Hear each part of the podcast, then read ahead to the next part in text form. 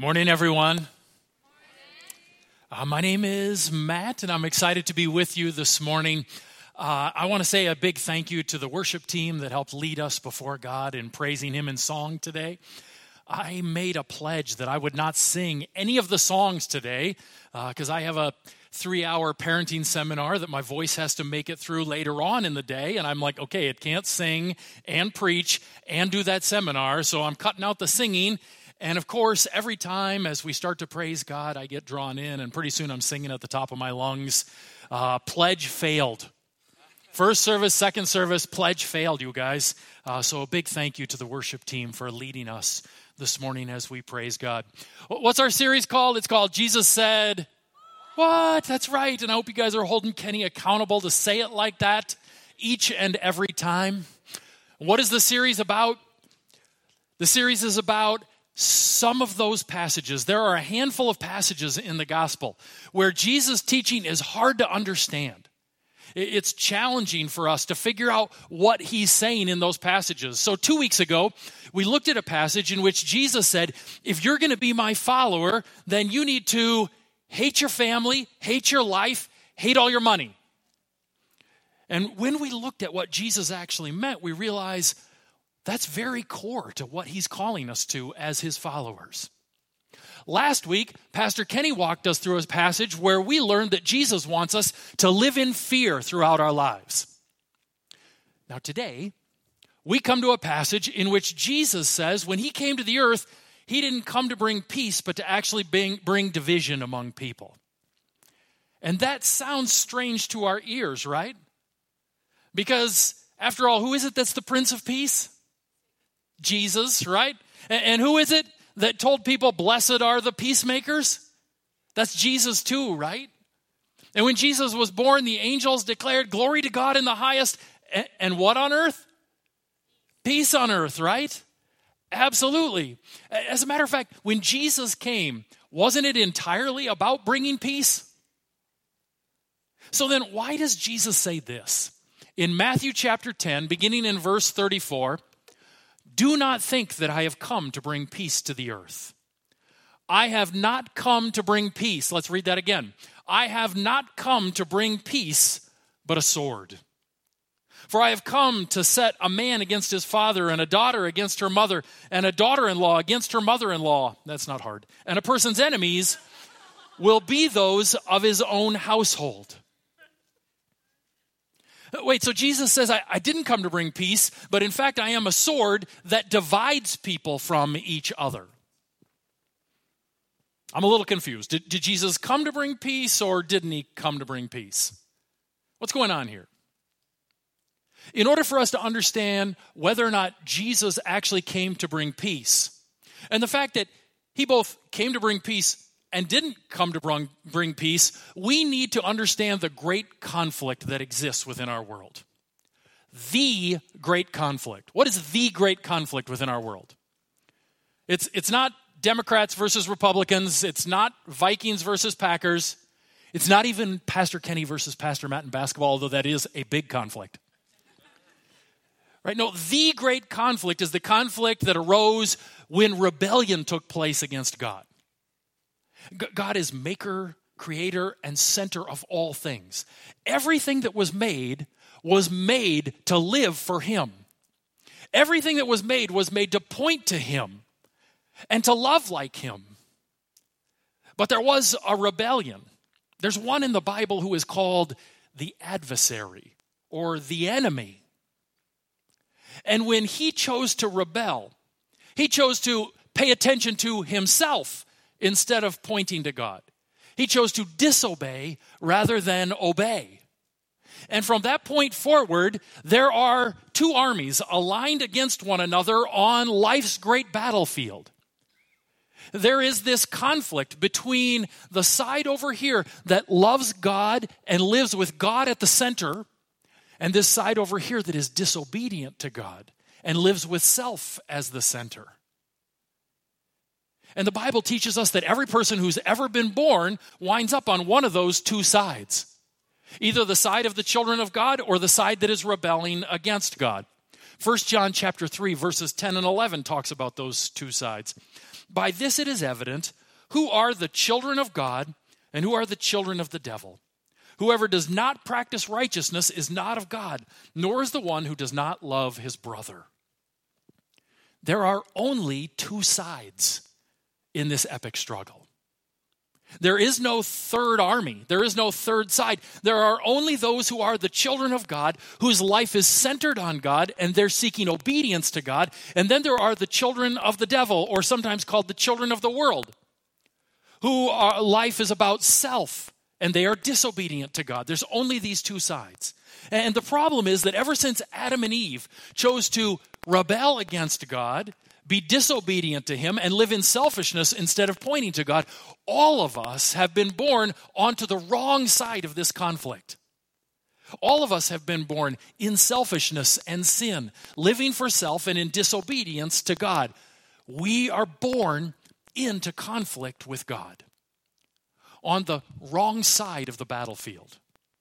Romans chapter 5 verse 10 says, "For if while we were enemies we were reconciled to God by the death of his son, much more now that we are reconciled shall we be saved by his life." Uh, apart from Jesus, everyone is a what of God? An enemy of God. We, we were born onto the wrong side of the battlefield, filled with selfishness and sin. We are lined up across from him as his opponent. And this is where it's so important for us, to, uh, for us to understand the greatest way that Jesus came to make peace. We're going to talk about some ways he came to make peace, and maybe a way that he came absolutely not to make peace. But the greatest way that he comes to make peace, and the one that is most fundamental for us to understand, is he came to make peace between us and God. Jesus' coming was to make peace between us and God. Romans chapter 5, verse 1. Therefore, since we have been justified by faith, we have peace with God through our Lord Jesus Christ. Jesus took our sin and our punishment upon himself. And we were credited with his righteousness. And because of that, we now were able to move sides in the battlefield from the side of sin and selfishness that is opposed to God to the side of God f- filled with a desire to glorify Him and be obedient to Him, not because of our righteousness, but because Jesus' righteousness was credited to us. We can now have peace with God. That's the peace that the angels proclaimed at Jesus' coming. In Luke chapter 2, verses 13 and 14, we read, And suddenly there was with the angel a multitude of the heavenly host, praising God and saying, Glory to God in the highest, and on earth peace among those with whom he is pleased. Jesus didn't come to bring peace to everyone. Jesus came to bring peace to those with whom God is pleased.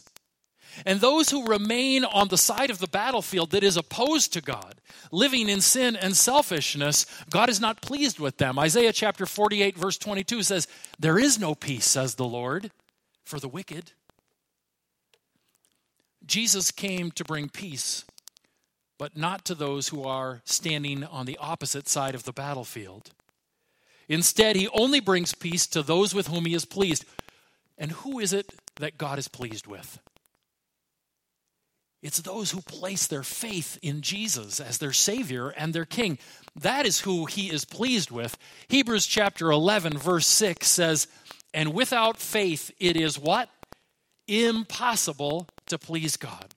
For whoever would draw near to God must believe that he exists and that he rewards those who seek him. It is faith, faith that makes the difference between pleasing God and not pleasing God. It, it is faith in Jesus that makes the difference between being on his side of the battlefield or being opposed to him on the battlefield.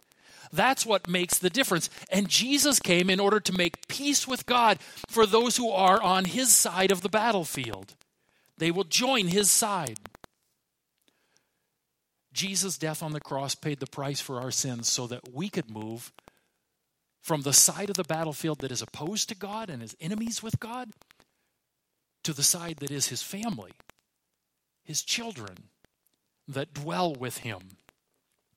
But by coming and bringing people over to one side of the battlefield with him, God has, in sending Jesus, created division between these two sides. Do you see that?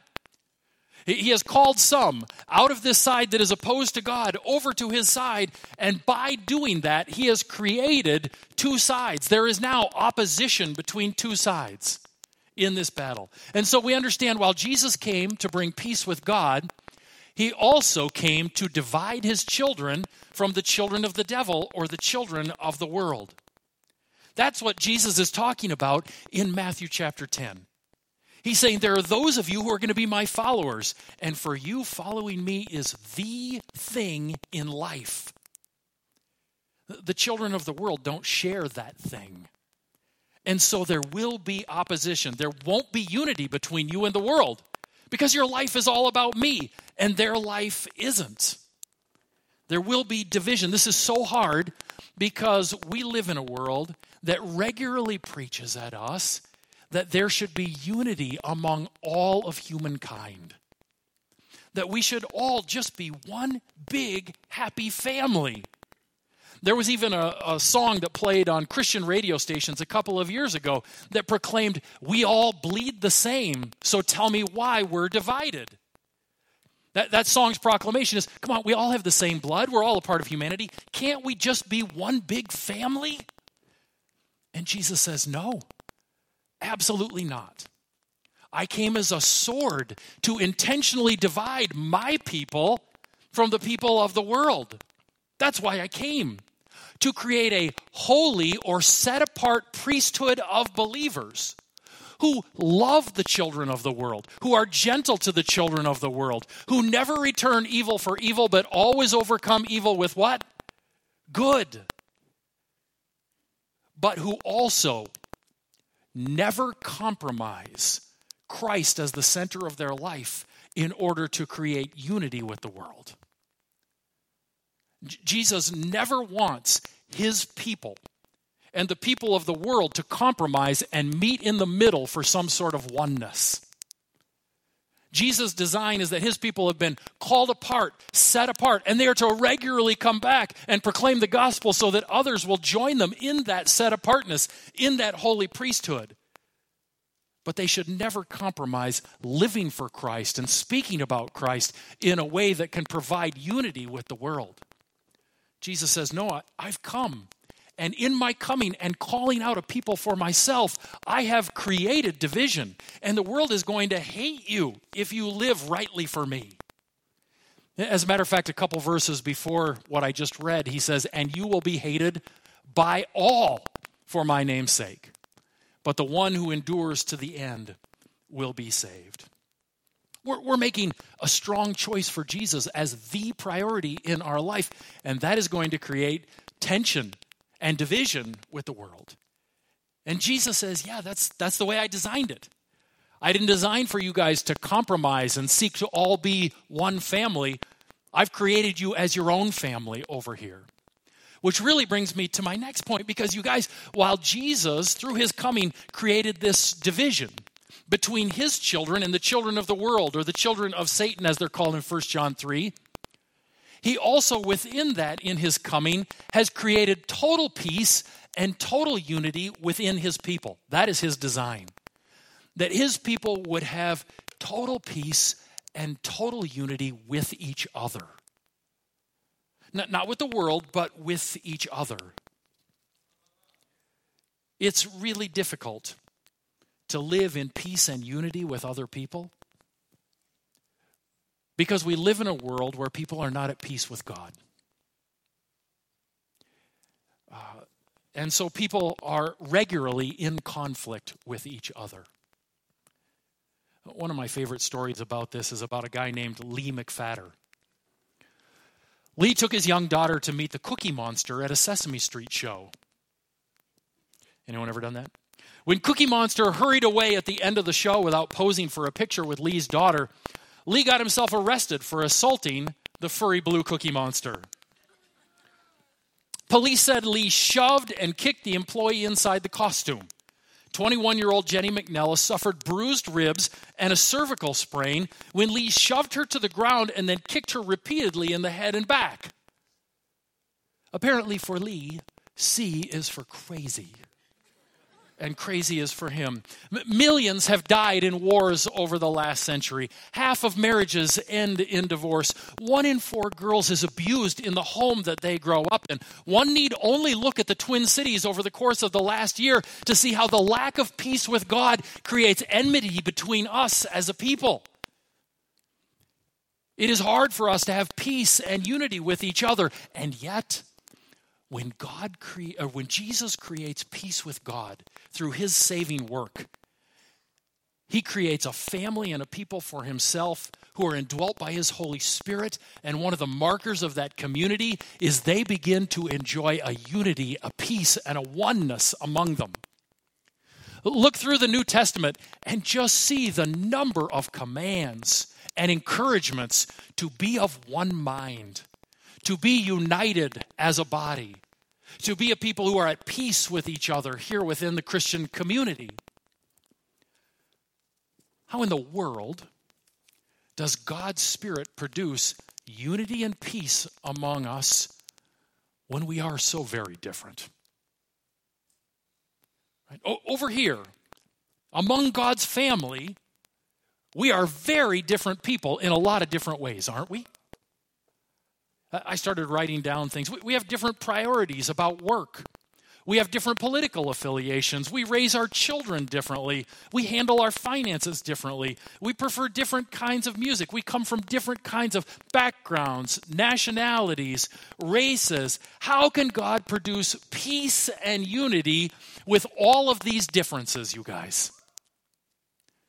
The answer is this because God's Spirit comes and dwells within us and focuses our hearts and minds on one big major pursuit in life, and everything else in life becomes minor and fades into the background by comparison. That's how He does it. How can we live in peace and unity even though we're very different people? Because God calls a group of people together who are so thoroughly committed to Him that we live for one big major in our lives and everything else is minor by comparison. And what is that major? To know Jesus and make Him known. That's, that's the one big major. To know Jesus and make Him known. And when that is absolutely central in our hearts and in our minds, everything else becomes minor and fades into the background by comparison. When I started dating Erica in high school, uh, there was a deep infatuation that took place. And she became the single pursuit of my life for a while. Right? So that even though I had a lot of other things going on in my life school and grades and college choices and football games all of that stuff faded into the background. And the only thing that mattered was getting to know Erica. So much so that I, I, remember staying up really late one night talking to her on the phone before a big football game the next day.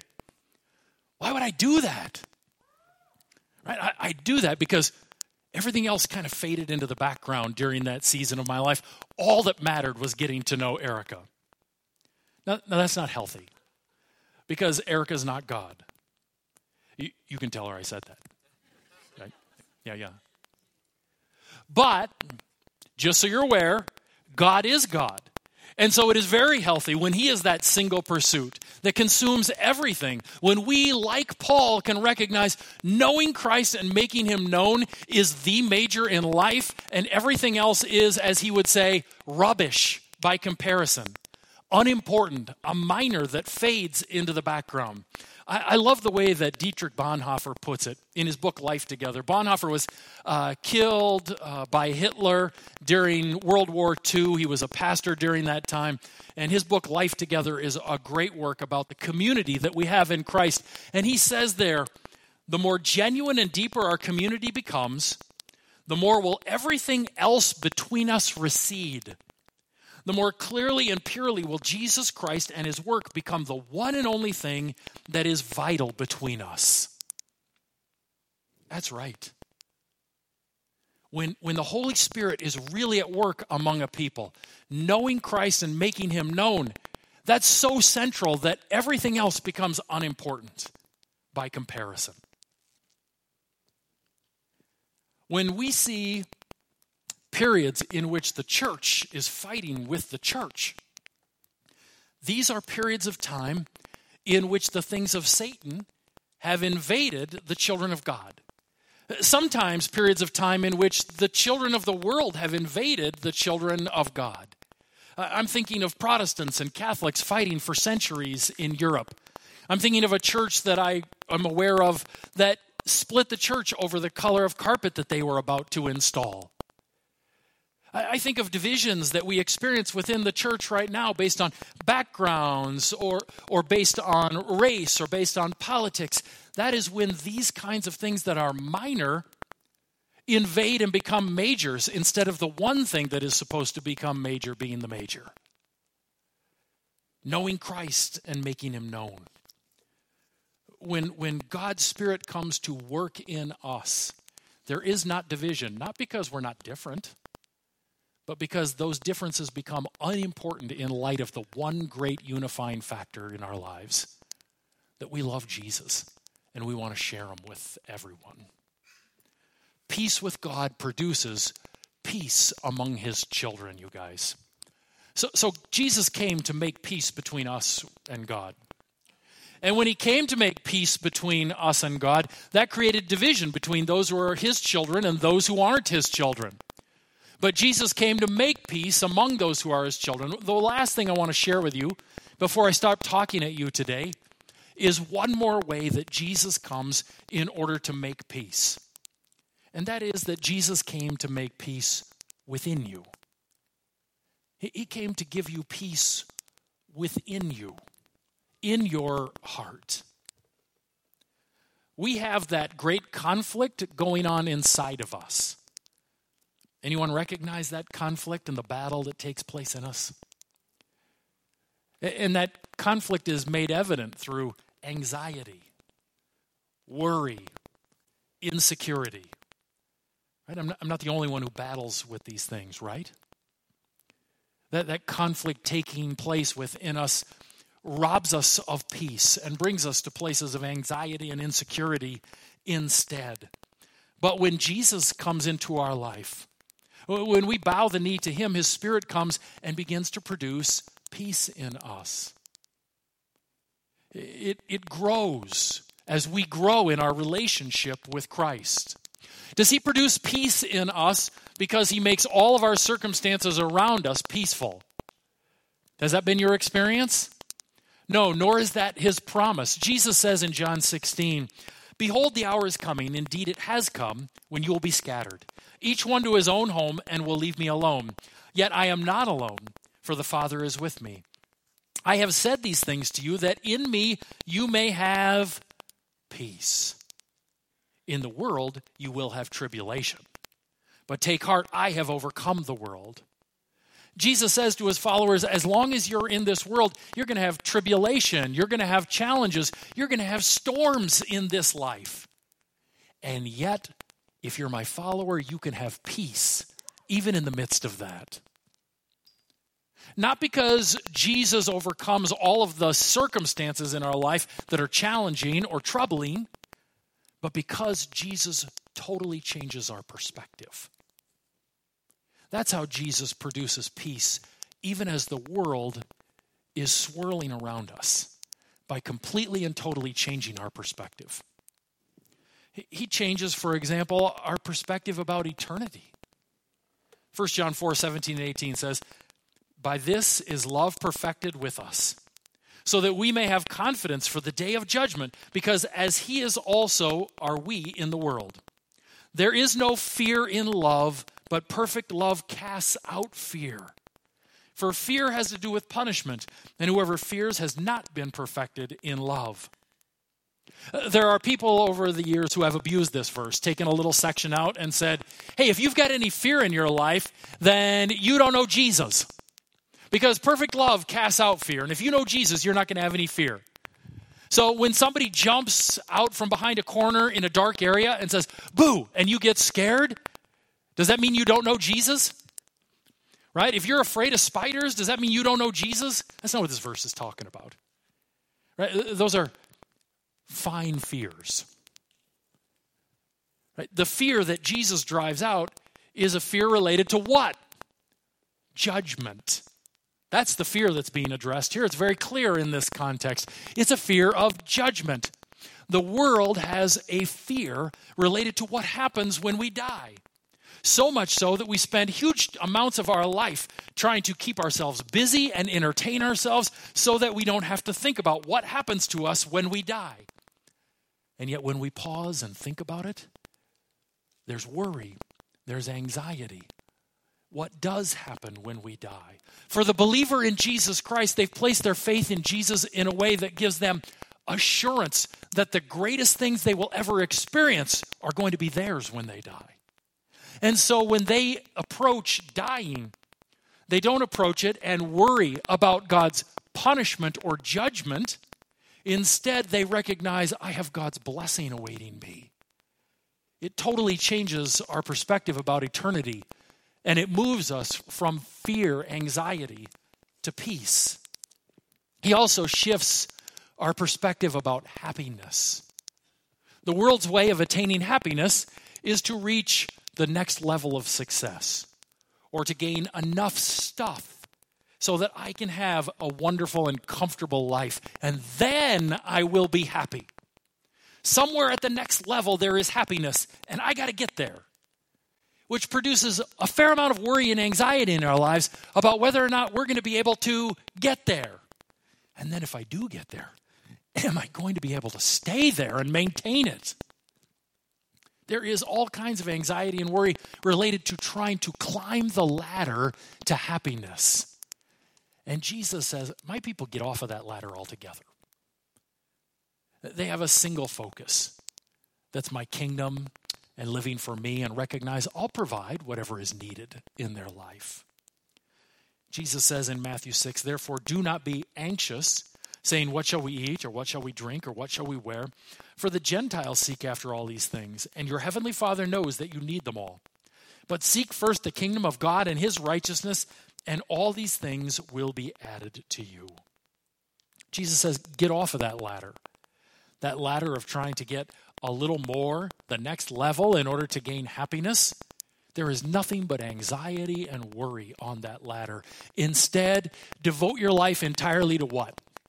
To me and to my kingdom and recognize I will provide anything that you need. That genuine happiness and contentment isn't attained in whatever that next level is. Genuine happiness and contentment comes from deeper and deeper intimacy with me, so that you can say, along with the psalmist, Whom have I in heaven but you? And the earth has nothing I desire besides you. In that relationship with Christ, there's happiness, there's contentment. Right? He shifts our perspective about happiness, moving us from anxiety to peace. And finally, he shifts our perspective through prayer. Through prayer. Philippians chapter 4 verses 6 and 7 says, "Do not be anxious about anything, but in everything by prayer and supplication with thanksgiving, let your requests be made known to God." And the peace of God, which surpasses all understanding, will guard your hearts and your minds in Christ Jesus. How does prayer battle anxiety and bring peace in our lives? Because as we pray, Jesus just gives us whatever we want? No, that, that's not the way that prayer alleviates anxiety and brings peace for us. How does prayer eliminate anxiety and bring about peace? By changing our perspective. It's through prayer that God changes our perspective about all of these things. It's prayer that reminds me that God is in control. When my kids were little, they'd jump in the car. They never had any sense of anxiety about where we were going or whether or not we were going to get there. They just trusted the one who was driving was going to take care of it. As adults, so often we're trying to figure out okay, where's my life going? Can I get my life there? How do I get to this particular place? And it's in prayer that God reminds us hey, I'm the one who's driving. I'll provide for you. I'm the one who's in control. It's also in prayer that we're reminded that God has provided for us thus far. Did you notice that our prayer is to be with thanksgiving? Why? Because it's when we spend time thanking God that we are reminded of all the ways that He has provided for us thus far. And if He has provided all we need thus far, certainly He will give us all that we need for the future. So He says, You're battling anxiety? Okay, go to thanks. Go to Thanksgiving and live your life in Thanksgiving. Spend time thanking me. It's a wonderful reminder. He's our provider. He's provided for us thus far. He'll provide for us into the future. And finally, prayer reminds me of God's priorities. So much of the anxiety and worry that I face in this life is because I'm worried that I'll be put in an uncomfortable situation. And it's only in prayer that God reminds me that my comfort isn't His priority, my righteousness is. And He prepares me to go through whatever it is that I need to go through. Because His call on my life isn't that I'll be comfortable or that things will be easy. His call on my life is that I'd be righteous and become like Christ. And sometimes an intense amount of discomfort is necessary in order for that to happen in my life. He shifts our perspectives through prayer. If we're in a place of anxiety, worry, insecurity, God calls us to pray. Uh, not pray once and, well, okay, it didn't work. Now I'm back to some more anxiety and worry. No, no. As long as there is anxiety and worry, God's remedy for that is prayer. If you're anxious and worried for two hours, pray for two hours. If you're anxious and worried for three weeks, devote yourself to prayer for three weeks. Whatever it takes, whenever there is anxiety and worry that we're dealing with in our feelings, the action that God calls us to in that situation is prayer in order to impact that.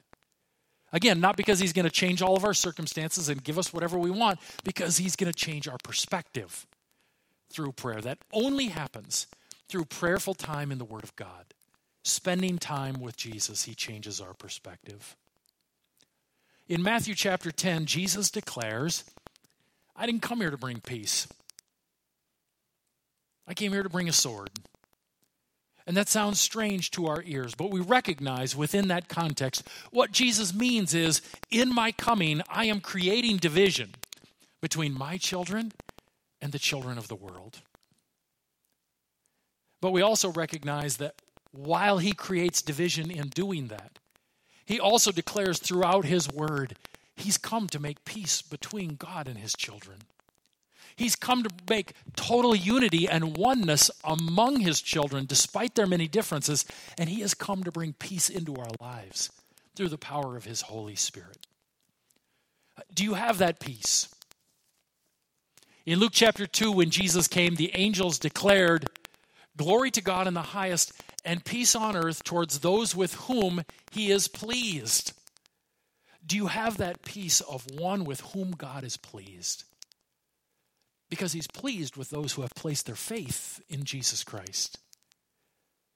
Faith to be our Savior, faith to be our Lord and our King.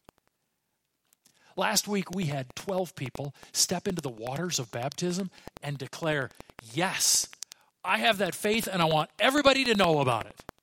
I have that faith in Jesus that He's my Savior, that He is my King, and I want to let everybody know that that is true. And maybe God's call in your life is to take that step yourself. Maybe you were here and you watched that. Maybe you missed last Sunday, and so you missed that opportunity. We got more opportunities coming up. And on that Connect card that Joel talked about, there is a little area where you can mark baptism. And we'd love to connect with you about that, about faith in Jesus and how we proclaim that in baptism according to God. So that you can be one of those who has proclaimed your faith in Jesus and recognize He's pleased with me. And so I am at peace. And so I am at peace. Would you guys pray with me? We're going to enter into a time of expressing our love for God through offering, expressing our love for God through praising His name in song. Father, we're so grateful for your goodness, the sending of your Son in order to make peace, so that we might move to the other side of the battlefield and be a part of your family, a part of your team. Lord, we ask that you might continue to build unity among us, as the thing that matters is knowing you and making you known. Lord, continue to build peace within us as we trust in you in all things and seek after you. We pray this in Jesus' name. Amen.